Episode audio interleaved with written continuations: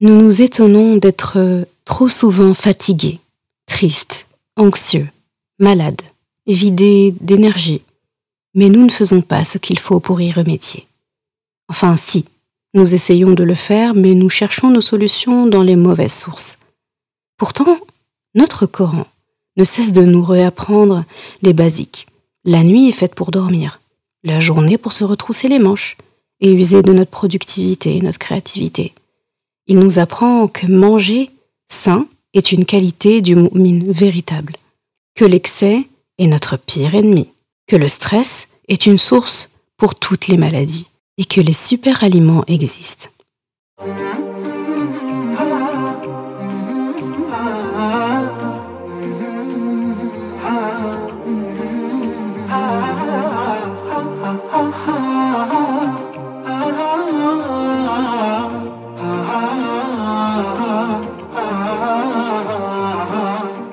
Bienvenue sur Coran de ton cœur, le podcast qui t'aide à reconnecter ton cœur à ton Coran. Je suis Zeynep et je suis passionnée par les deux médecines indispensables à toute vie sur Terre, celle de l'âme et celle du corps. Je suis donc enseignante de Coran et interne en médecine générale. Voilà plus de dix ans maintenant que j'enseigne aux femmes à lire, à apprendre, à comprendre et surtout à vivre leur Coran au quotidien en reconnectant leur cœur au Coran. Car oui, j'ai la ferme conviction qu'un cœur connecté au Coran est capable de redistribuer à tous les organes du corps l'amour pour Allah, l'envie de lui plaire et d'agir dans le bien. C'est pourquoi à travers ce podcast, je compte redonner chaque semaine un nouveau souffle à divers pans de ta vie au regard de ton Coran. Prends ce temps pour toi et belle écoute. Assalamu alaikum wa rahmatullah. J'espère que toi, et tous tes proches vous portez bien. On se retrouve une nouvelle fois pour un épisode que j'avais hâte de te partager. Aujourd'hui, on va parler santé. Un vaste sujet qui prendrait volontiers euh, des heures et des heures, tellement il y a à dire, mais que je vais tenter d'aborder sous un angle qui, je l'espère, te sera utile et motivant. Comme à notre habitude, je te laisse avec les ayats, cette fois-ci, parce qu'il y en a plusieurs, qui ont motivé l'épisode du jour بسم الله الرحمن الرحيم إن الإنسان خلق هلوعا إذا مسه الشر جزوعا وإذا مسه الخير منوعا Oui, l'homme a été créé haloua. Quand le mal le touche, il est jazoua. Et quand le bonheur le touche, il est manoua tiré de Surat al-Ma'arij, ayat 19 à 21.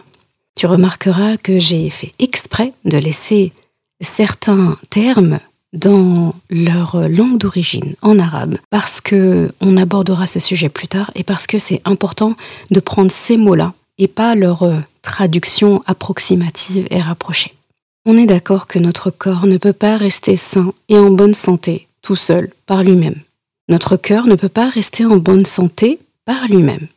Tout comme notre maison ne peut pas rester propre toute seule par elle-même. Toute chose sur Terre a besoin de nous, a besoin de nos soins, a besoin d'entretien, d'attention particulière, et ce doit être régulier. Nous sommes fatigués? Eh bien, à quoi ressemble notre qualité de sommeil? À quoi serviront café et super aliments complémentaires si nous ne dormons pas? Eh bien, la nuit est faite pour dormir, et elle est décrite comme une couverture par notre Coran. La journée est réservée au travail et à mener toutes les actions utiles pour notre route vers le paradis. Pour l'instant story time, il m'arrive régulièrement d'ouvrir mon Coran, entre guillemets, un peu au hasard.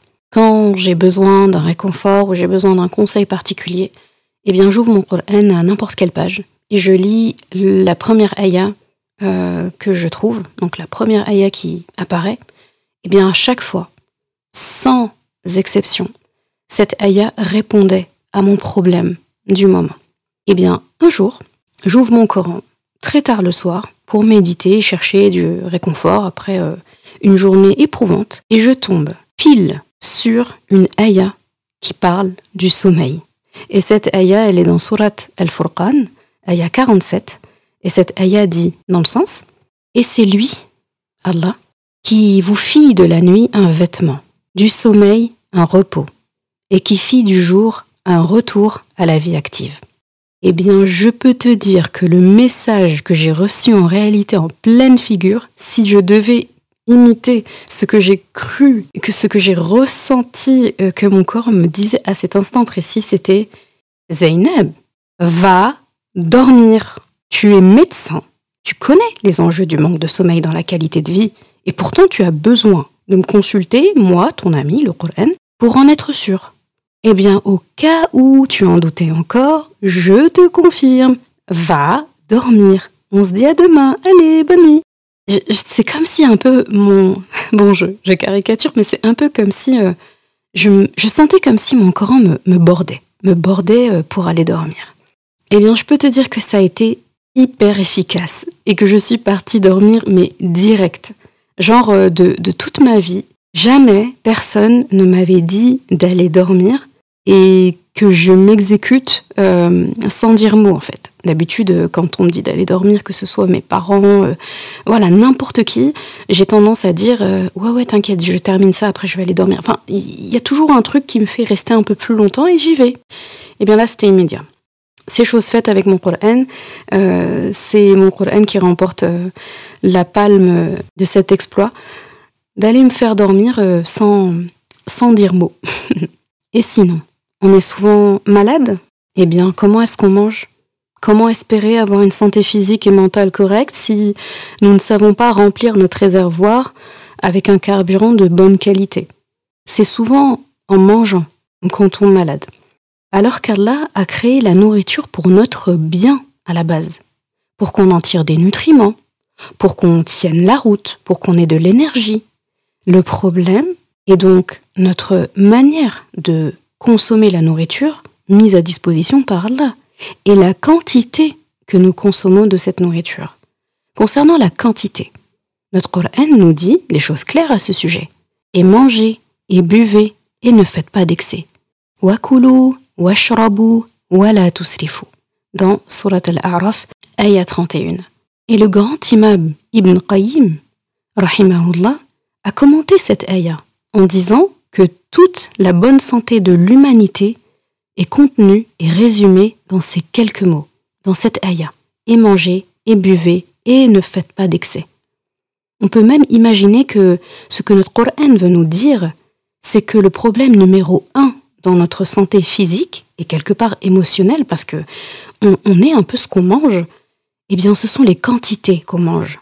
Notre corps n'a pas été designé pour recevoir une aussi grosse quantité de nourriture, ni pour en recevoir tout le temps sans interruption, sans pause véritable. Entre guillemets, jeûner.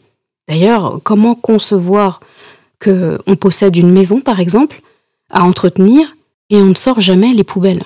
Dans un hadith, le prophète nous dit, dans le sens, jamais un être humain n'a rempli pire récipient que son ventre. Il suffit au fils de Adam de quelques bouchées pour se nourrir. Mais s'il ne peut s'en contenter, alors qu'il réserve un tiers de son estomac à sa nourriture, un tiers à sa boisson, et qu'il laisse le dernier tiers vide pour lui permettre de respirer. C'est un hadith qui est euh, rapporté par Tirmidhi dans ses Sunan et qui a été certifié et authentifié par Sheikh El-Bani. J'aime beaucoup euh, la version arabe de, de, ces, de ce hadith comme tous. Je trouve c'est toujours plus éloquent en arabe. Donc en arabe ça donne ما ملأ آدمي وعاء شرا من بطن بحسب ابن آدم أكلات يقمن صلبه فإن كان لا محالة فثلث لطعامه وثلث لشرابه وثلث لنفسه. Donc en fait, la, la répartition que le professeur Salem nous donne, elle est claire. Il aurait pu dire juste que le ventre est le pire récipient qu'on peut remplir, dans le sens où c'est un. Ça ne veut pas dire que c'est pas que c'est pas un bon récipient. Ça veut dire que s'il est mal rempli, il fait des dégâts collatéraux difficiles à gérer. Mais s'il est rempli correctement, c'est un allié. Mais là, on est bien d'accord que quand il parle de un tiers, c'est un maximum, pas un minimum. Alors, pourquoi est-ce qu'on considère ce tiers comme un minimum de nos jours? C'est quoi en fait? Manger pour vivre ou vivre pour manger? Il faut vraiment savoir que l'excès crée une porte d'entrée pour toutes les maladies. Et je te parle en connaissance de cause. Donc là, on a parlé de la quantité. Ensuite, concernant ce qu'on mange en fait, soit c'est directement délétère pour notre santé, soit c'est inutile en termes de nutriments. J'aime bien dire que l'être humain a fini par faire de l'ingénierie euh, de la nourriture. Il ajoute des additifs, des colorants, il décolore pour rendre et vendre quelque chose de plus blanc, hein, on pense au sucre par exemple, il mélange les choses qui ne se mélangent pas, il sépare les choses qui sont censées rester ensemble, il chauffe à très haut degré et détruit les bonnes choses normalement prévues dans telle ou telle nourriture. Pire encore, il crée ses propres aliments à la place de ceux que ceux qu'Allah a gratifiés euh, à la terre, les vrais super aliments, comme l'eau, hum, l'huile d'olive, le miel, les fruits et légumes, la bonne viande sans excès, les dattes, sans parler du sport, de la respiration, etc. Donc on a parlé sommeil, on a parlé nourriture et l'anxiété. De l'anxiété, encore de l'anxiété, toujours de l'anxiété. C'est l'état brut de l'être humain. Pourtant, notre Coran nous, l'a déjà dit. Et c'est dans nos ayats du jour. Oui, l'homme a été créé haloua. Quand un malheur le touche, il est jazoua. Et quand le bonheur le touche, il est grand manoua. Donc par nature, Allah subhanahu wa ta'ala te dit que tu es haloua, qui est souvent traduit par instable. En fait, pour que tu puisses comprendre haloua, c'est quand tes pensées prennent le contrôle sur toi, créent de l'anxiété, de la préoccupation, une tendance à la négativité, une tendance à imaginer le pire. En psychologie, euh, quelqu'un qui réagit comme ça, on va le caser dans une, dans une catégorie. Euh, c'est censé être un problème d'être haloua. Eh bien, pour Allah, c'est une part de nous-mêmes. En fait, il faut se dire que notre esprit n'a pas été créé pour tendre naturellement vers la positivité. Quand on te dit euh, l'être humain, il est positif, il est né avec la positive attitude, ce n'est pas vrai. En tout cas, ce n'est pas ce que dit Allah subhanahu wa ta'ala. On doit façonner notre esprit pour tendre vers la positivité. L'état brut, ce n'est pas un être humain qui voit le positif et le bien partout et dans tout ce qui lui arrive. La preuve, si c'était le cas, est-ce qu'on aurait besoin de, de tous, les, euh, tous les suivis qu'on a, aujourd'hui, tous les coachings, tous les programmes bien-être, toutes les applications de détente, respiration, euh, de méditation profonde, méditation consciente, etc., qui peuvent être, si c'est bien utilisé, des bonnes choses. Mais je cite tout ça, pas pour jeter la pierre dessus, mais pour te dire, si vraiment nous étions des êtres par nature positifs, optimistes, qui voyons le bien partout et le mal en dernier, eh bien, pourquoi est-ce qu'on a besoin de tout ça? Pourquoi est-ce que ça pullule aujourd'hui encore plus à, notre euh, époque?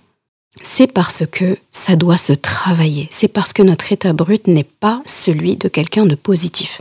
Alors, Allah nous le dit lui-même, l'être humain a été créé haloua. C'est presque comme pour nous dire ce n'est pas une tare et ce n'est pas, ça ne fait pas de nous quelqu'un de mauvais.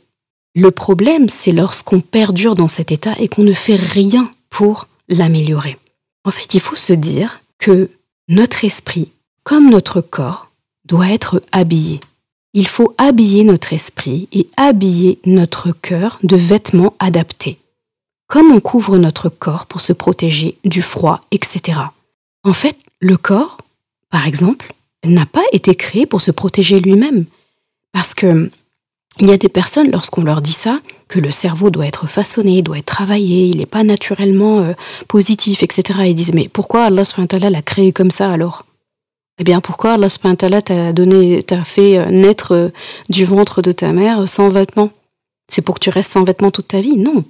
Allah donne quelque chose à l'état brut, justement pour qu'on puisse l'entretenir. C'est comme si on t'offre une plante. Et tu regardes la plante et tu te dis, bah, elle doit s'entretenir toute seule, elle doit grandir toute seule, etc. Pourquoi est-ce que je devrais m'en occuper? Et si elle fane, elle s'abîme ou elle ne tient pas, Tu vas accuser la, la plante? Ben non, elle a besoin d'un entretien. Ta maison doit être entretenue pour ressembler euh, à quelque chose.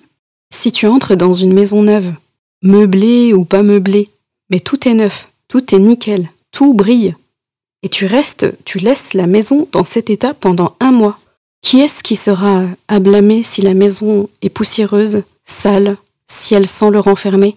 Tout comme le corps n'a pas été créé pour se protéger lui-même du froid, des intempéries, du regard des autres, l'esprit n'a pas été créé pour être laissé à l'abandon dans son état brut de halwa.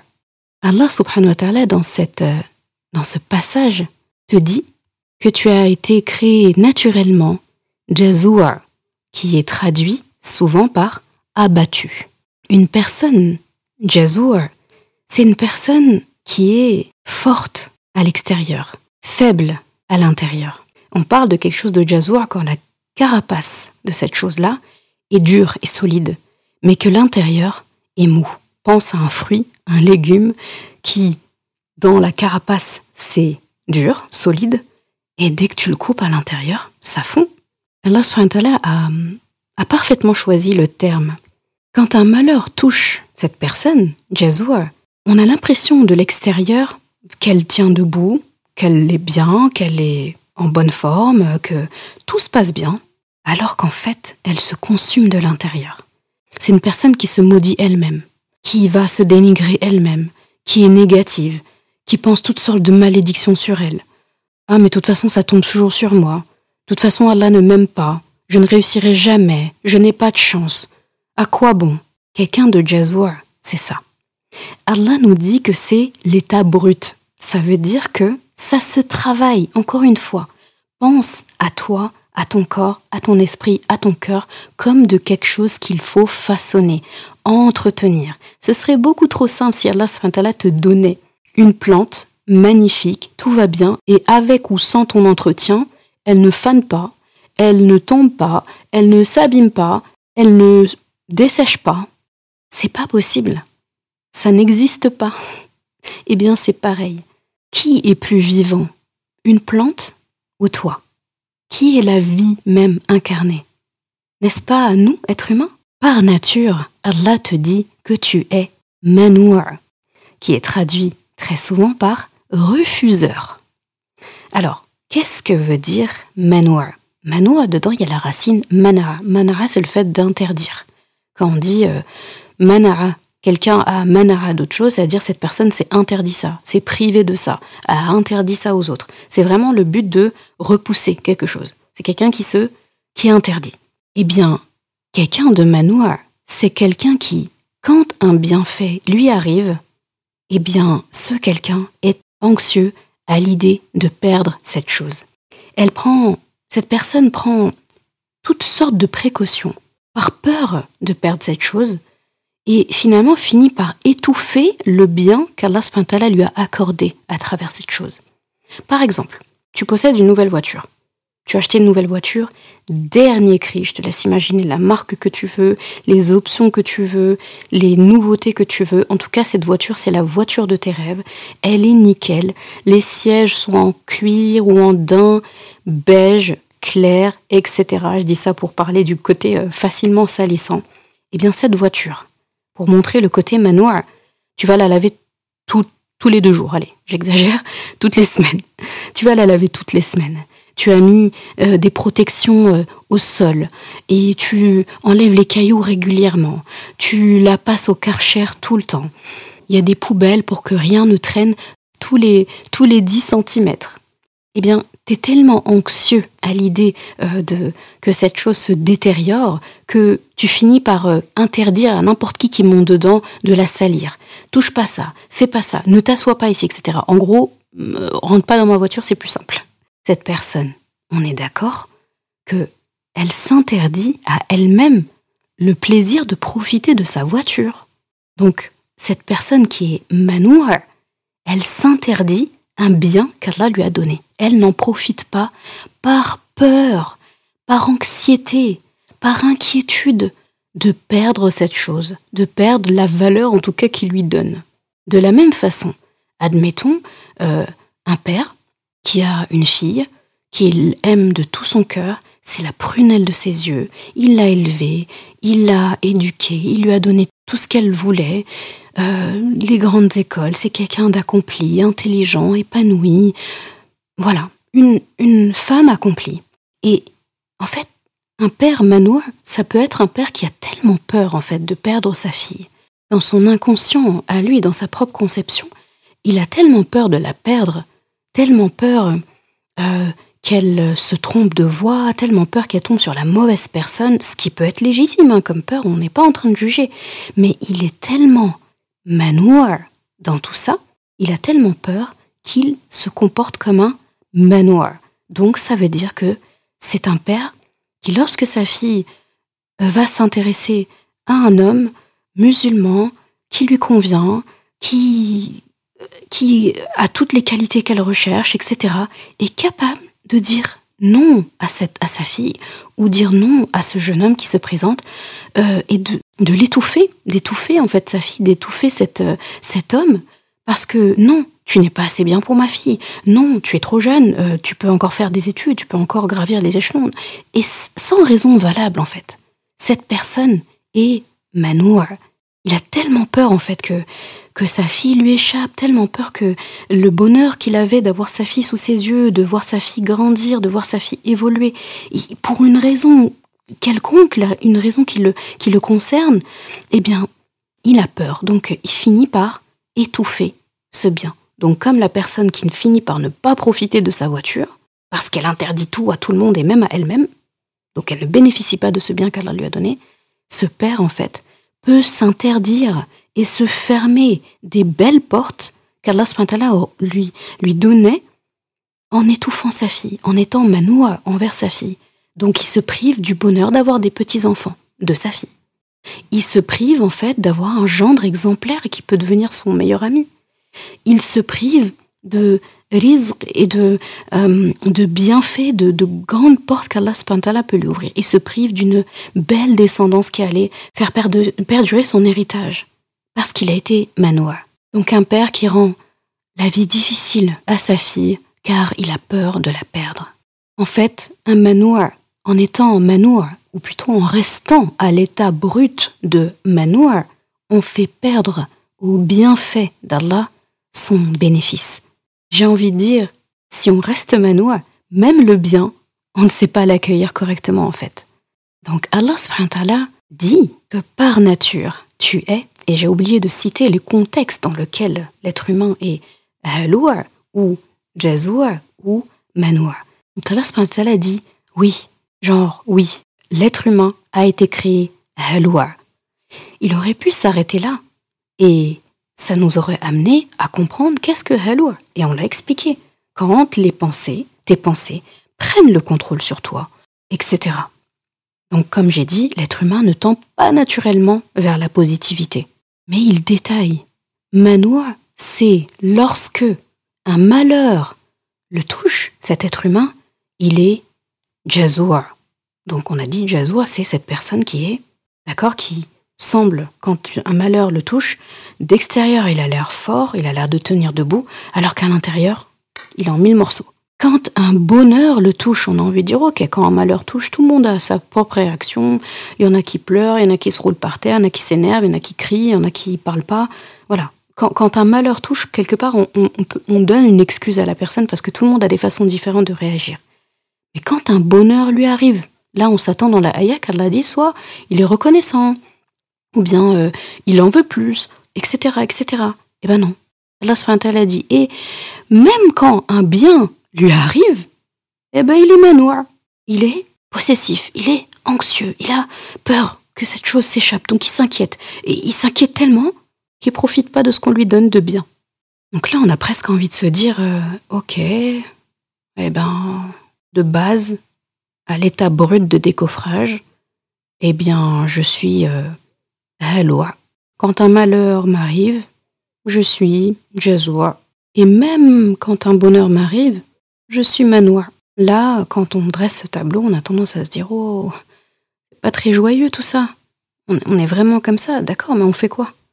C'est notre état brut de décoffrage, brut de pomme. Ça veut dire qu'il y a moyen de le façonner. Il faut le façonner. Donc je fais quoi concrètement? Eh bien, tu imagines bien qu'Allah n'allait pas te laisser sans, euh, sans traitement, en fait. Le traitement de référence de l'anxiété, du pessimisme, le traitement de référence de quelqu'un qui est haloua, du fait d'être jazoua, du fait d'être manoua, eh bien c'est exactement la suite des ayats, la suite des ayats de l'épisode du jour. Et c'est dans la sourate Ma'arij, ça va des ayats 22 à 34, avec à la fin, à la ayah 35, un rappel du plus grand bénéfice que tu obtiendras de ton commerce avec Allah, le paradis. Et là, je te fais un. Et là, je te fais faire un. Et là, je te renvoie bien gentiment à l'épisode juste euh, avant ton commerce avec Allah, pour comprendre pourquoi est-ce que je parle de, commerce euh, avec Allah et de, et gain en parlant du paradis. On va euh, citer les grandes lignes en fait de, ce traitement, les grandes lignes de, ce traitement de, de l'anxiété, du pessimisme, etc. En d'autres termes, tu resteras anxieux, pessimiste, inquiet à l'idée de perdre les bienfaits de ta vie, sauf si tu décides de faire partie de ceux qui établissent la salat, la prière. C'est ceux qui honorent leur rendez-vous avec leur robe, Allah subhanahu wa. C'est ceux qui vont aller parler à leur robe. Et si tu veux comprendre la, profondeur qu'il y a dans le fait de parler avec Allah, d'apprendre à lui parler, eh bien je te renvoie à l'épisode 3 qui s'intitule Comment converser avec ton doux Créateur, comment apprendre à lui parler? Tu resteras dans cet état brut, sauf si tu décides de faire partie de ceux qui maintiennent cette salat. Donc Allah répète deux fois là déjà le terme de salat. Ceux qui établissent la salat, illal musallin, ceux qui prient euh, toujours en fait, ceux qui, les prieurs, voilà, ceux qui, la salat, voilà, les prieurs. Et ceux qui maintiennent cette salat, ala salatihim da'imun. Chaque salat est célébrée, chaque salat est maintenue, chaque salat est honorée, chaque salat est chérie en fait. Et ces gens ne ratent leur salat, leur rendez-vous privilégié avec Allah pour rien au monde. Les gens sauvés de cet état brut sont ceux qui donnent la zakat à qui de droit, ceux qui donnent une petite partie légale de ce qu'ils ont pour purifier et pour bénir tout le reste de leur possession, matérielle ou non. Et là, je te renvoie à l'épisode 7, faire de ta vie une zakat continue. Ces gens bienheureux, bienheureux de quitter l'état brut, de l'état brut de sont ceux qui savent que le jour du jugement est vrai et qu'il arrivera. Et donc, ce sont les gens qui s'y préparent et qui pèsent leur action ici-bas. Ce sont aussi ceux qui craignent la punition divine, l'enfer. Ces gens aiment Allah, donc ils s'éloignent de ce qu'ils n'aiment pas et de tout ce qui pourrait le rendre déçu d'eux-mêmes. Ils savent que si Allah est déçu d'eux, eh bien, plus rien n'aura d'importance et plus rien ne pourra les sauver des conséquences. Ces gens-là, ce sont aussi ceux qui, se maintiennent dans la chasteté, c'est des gens qui se tiennent éloignés de la turpitude, de l'injustice euh, que constitue le fait de s'approprier un droit non mérité et non permis. En d'autres termes, les plaisirs de l'intimité du couple sont des droits qui se méritent. Il y a un protocole divin à suivre pour ça. Ça s'appelle le mariage, en bonne et due forme. Et c'est un engagement qu'Allah a qualifié de mithaqan dans son Coran, qu'on pourrait traduire grossièrement comme un contrat, un engagement, un pacte avec Allah si solennel que seul un idiot se risquerait à le prendre à la légère. Ce sont ceux qui gardent précieusement ce qu'on leur confie, qui ne transgressent leur engagement sous aucun prétexte, sont dignes de confiance. Avec eux, on dort sur nos deux oreilles. ce sont aussi ceux qui, lorsqu'ils témoignent, ils ne le font que dans la stricte vérité. Ils sont justes et encore une fois, dignes de confiance. Là, petit aparté, je fais un clin d'œil à la team Ramadan 2022, n'est-ce pas, avec Surat al-Mu'minun, où on a fait euh, sur Telegram tous les jours euh, une méditation assez profonde, vous serez d'accord, de Surat al-Mu'minun. Eh bien, vous voyez, les premières ayahs de Surat al-Mu'minun, Qad aflah al-Mu'minun, jusqu'à la suite, eh bien, si vous regardez bien, c'est la même prescription on pourrait calquer en fait ces ayats de Surat al-Ma'arij sur les ayats de, du début de la Surat al-Mu'minun. Vous voyez? Vous connaissiez déjà la formule gagnante pour aller bien. Il suffit juste de l'appliquer maintenant. Pour finir, Allah subhanahu wa ta'ala dit que ce sont ceux qui préservent précieusement, presque jalousement, leur salat, encore une fois, leur rendez-vous avec Allah il commence par parler de salat et en plus il le dit deux fois. Il dit al-musallin et après il dit ala salatihim da'imun et à la fin il reprend ala salatihim yuhafizun. Donc si tu regardes bien, la salat est en tête du traitement. La salat est en fin du traitement. La salat en fait constitue une boucle, une boucle continue. C'est normal en fait, c'est la pierre angulaire de ta relation avec Allah. J'ai presque envie de dire aucun bon rétablissement, aucune convalescence, aucune guérison vraie et durable n'est possible sans la salate. Si une personne a l'impression de se sentir bien alors qu'elle ne célèbre pas la salate, alors qu'elle sache dès maintenant que ce sera éphémère, ça ne durera pas. C'est même un leurre en fait. La prière, la salate, ce lien avec Allah, c'est un excellent moyen de faire euh, entrer le Coran dans ta vie. Et quand le Coran entre dans ta vie, il transforme tout en bien. Si tu oublies les grands principes de ta santé mentale et physique, ton Coran est là pour te le rappeler. Et tu sais où loge le Coran Il loge dans ton cœur. J'aime bien dire que le Coran, le seul endroit où il, a, où il accepte de s'établir, d'habiter, de loger, c'est ton cœur. C'est l'organe qui distribue le carburant à tout le reste de ton corps. Alors, tu sais ce qu'il te reste à faire. S'il y a bien un organe sur lequel tu dois focaliser les soins, c'est ton cœur. Et ton cœur est l'affaire de ton Qur'an. Tu as donc tout ce qu'il te faut? Je suis médecin du corps, par mon métier. Mais si j'étais un médecin du cœur, genre que c'était un métier qui, existe et qu'on pourrait écrire euh, sur une ordonnance, eh bien si quelqu'un se présente dans mon cabinet et me parle de son mal-être et me dit euh, Docteur, je comprends pas, pourtant j'ai tout essayé, et que dans ces traitements, si dans tout ça, il me dit qu'il n'y a pas la salade, et si je le questionne pour lui dire est-ce que la salade apparaît dans ce traitement, il me dit que non, eh bien je ne cesserai de le lui represcrire en tête d'ordonnance et en fin d'ordonnance. Et je l'écrirai en gros caractères. Tiret, salade, cinq fois par jour et plus si douleur. Je ne cesserai de lui répéter.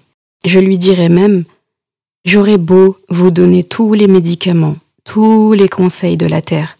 Si vous ne suivez pas de vous-même la prescription sacrée d'Allah, je ne pourrai rien pour vous. Personne ne pourra rien pour vous. Personne.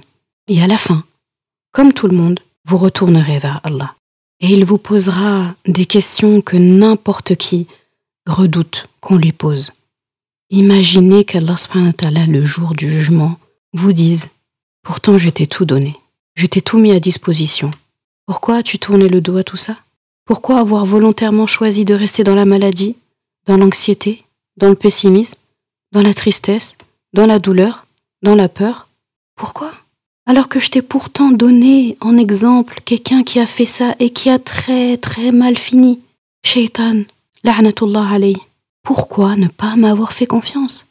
Franchement, je prie Allah pour toi, pour moi, de ne jamais avoir à vivre une telle honte devant Allah, de ne jamais avoir à vivre la déception d'Allah le jour du jugement dernier.